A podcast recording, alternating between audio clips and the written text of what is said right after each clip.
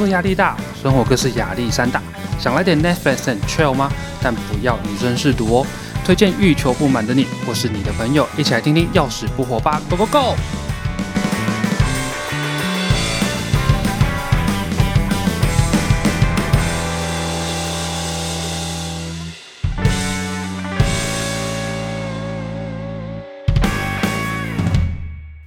嗨，大家好，我是颗药头，欢迎收听《要死不活》第九集。那今天在开始之前，想要跟大家分享，呃，我最近看的几部电影。那第一部我想要分享的是《无声》，那它是在描述呃十年前台南的一间集中学校发生的性侵事件。哈，那先说我的心得，性侵犯都给我去死。嗯，好，OK，我知道我有点过头。但是，呃，这其实我在看完这部电影，非常生气，很愤怒。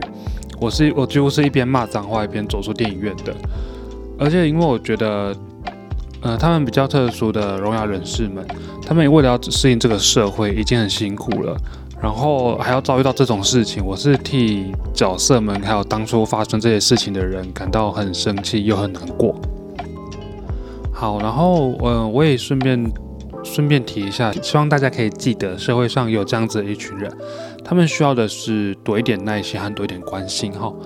然后再另外，我想分享的第二部是《亲爱的房客》，那这部是在讲关于同志议题的啦。那电影中有刻画出男主角为了一个家庭有多努力哦，然后即便自己一个人啊，他还是选择承担下来这个家的全部，还有尽全力的爱这个家。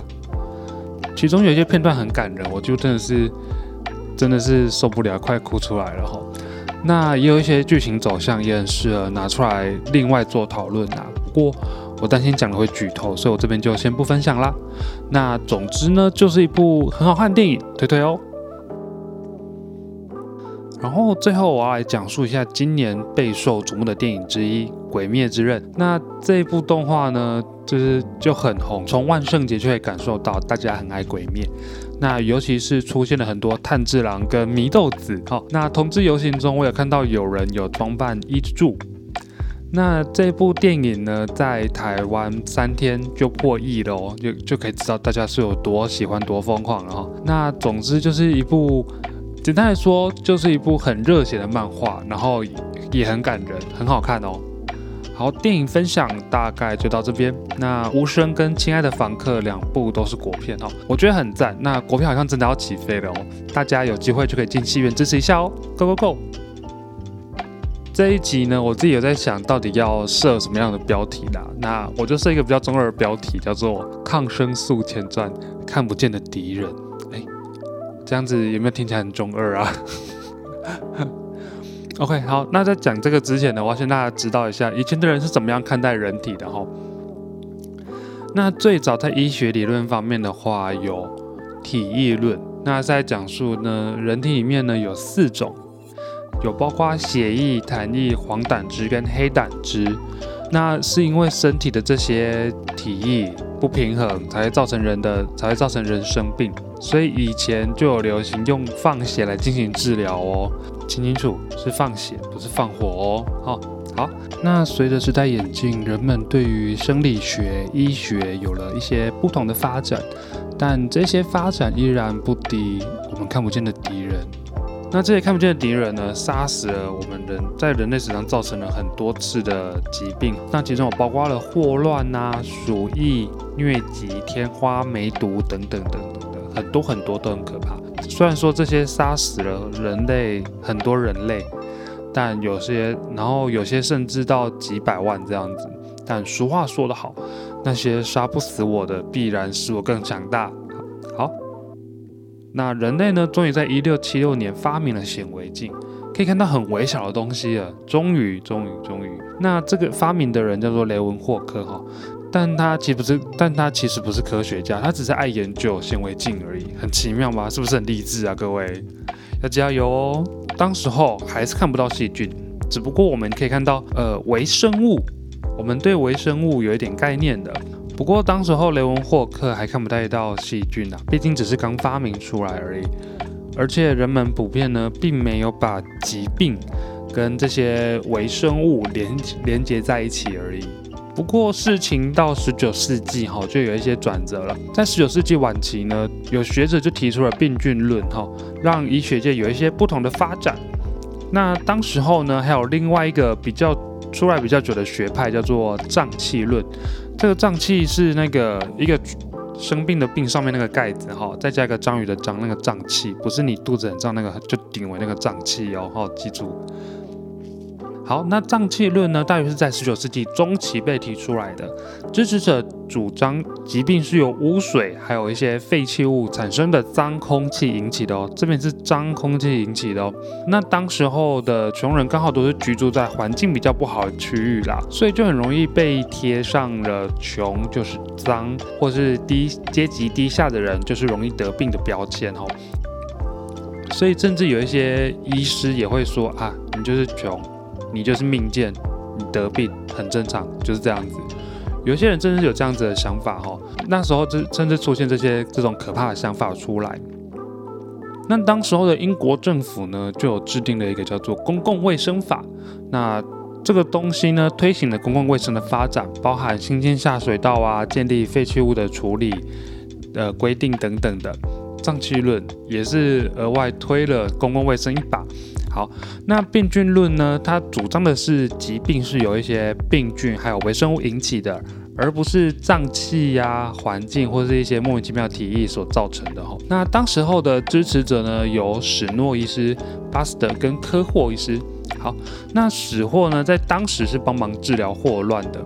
霍乱哈，那因为霍乱呢，它是一种会让人家一直拉肚子、拉肚子、一直拉肚子的病。所以他相信霍乱是从吃的东西传染的，而不是从空气中传染的啊。因为如果是从空气中，应该会有问题的是我们的呼吸器官，包括像是鼻腔啊，或是肺部等等的。好，所以那这时候的史诺呢，刚好是在医院工作，所以他就研究研究这些病人是从哪里来的，然后最后就发现。离水井越近的人，得病的人就越多，所以就所以就推断出那个污染源可能是从水出发的。那后来事实也证明，的确，后来就推断霍乱应该是从水井里面传出来的。就所以他就跟官员建议说，我们先暂停这个使用这个水井，请大家就不要用这样子。那后来事实也证明，什么是对的。好。然后再的话，巴斯德，巴斯德大家应该会比较有印象，他最有名的是那个鹅颈烧瓶的实验，就是把肉汁倒到那个鹅颈鹅颈烧瓶里面，然后拿下去煮，然后他就说，这个烧瓶里面呢，它是不会腐烂的，因为它里面的微生物已经被杀死了。然后，而且他那个鹅颈烧瓶，他还说，这个烧瓶是没有经过，不会有水、有土、有空气什么进去的，所以这个鹅颈烧瓶，它在这个秘密空间里面，它是不会腐败的。好，他提出了这个理论，那师姐证明他说的，呃，这个理在他他提的这个东西是还有一点点问题，不过大致上是可以被接受的。他推行了一个高高温杀菌法，后来应用在了许多食品业啊、农业等等的。好，然后再的话是科霍，科霍的话，他其实也是一名医师，他研究的是炭疽热，他为了做这个实验。他就把他呃因为炭疽热而死亡的小老鼠抽从里面抽取它的血，然后注入到一只健康的小老鼠里面。那另外他也做另外一个对照组，是把一只健康的小老鼠从抽它的血到另外一只健康的小老鼠身上。当然被注入炭疽热血的小老鼠当然是死亡啦。那另外一只小老鼠当然就是健康的这样子。所以他就告诉大家说，哦。炭疽热这种炭疽杆菌是会致死。那后来他也他也除了炭疽之外，他也有发现的霍乱杆菌。好，那以上呢就是我大概提出了几个比较关键的人物啦。那十九世纪的时候，其实对于世界史来说也发生了很多事情，像是欧洲出现了很多帝国，然后到处殖民啊，包括了。殖民非洲、殖民美洲、呃，殖民南美洲、殖民印度跟一些东南亚。那美国的话就是美国。那这个时候呢，中国是属于清朝的。中国开始由盛转衰，然后有经过了鸦片战争啊、英法战争之役啊等等的。那最惨是在一九零零年，就是十九世纪的最后一年。发生了八国联军事件，完全是八打一被打趴的状况啊。那十九世纪的台湾呢，那个时候还算是清朝的土地啦。那不过到了一八九五年之后，跟日本打了甲午战争之后，签订了马关条约，台湾就割让给日本，从此台湾就属于日本的了啦。好，不过台湾人也是很也是很煞气哈，在最后的五年呢，创建了煞气 A 台湾民主国，那就很努力啊，准备要来跟日本拼输赢。但是当然，就像我们后来所学的，就是打不过啊这样子。OK，好，那今天这一集就分享到这边。那如果大家有一些心得想跟我分享的话呢，可以到我的 IG、Instagram 来留言私讯，或是到下面来留言哦。那今天就分享到这边，希望大家有个愉快的假期啦，拜拜。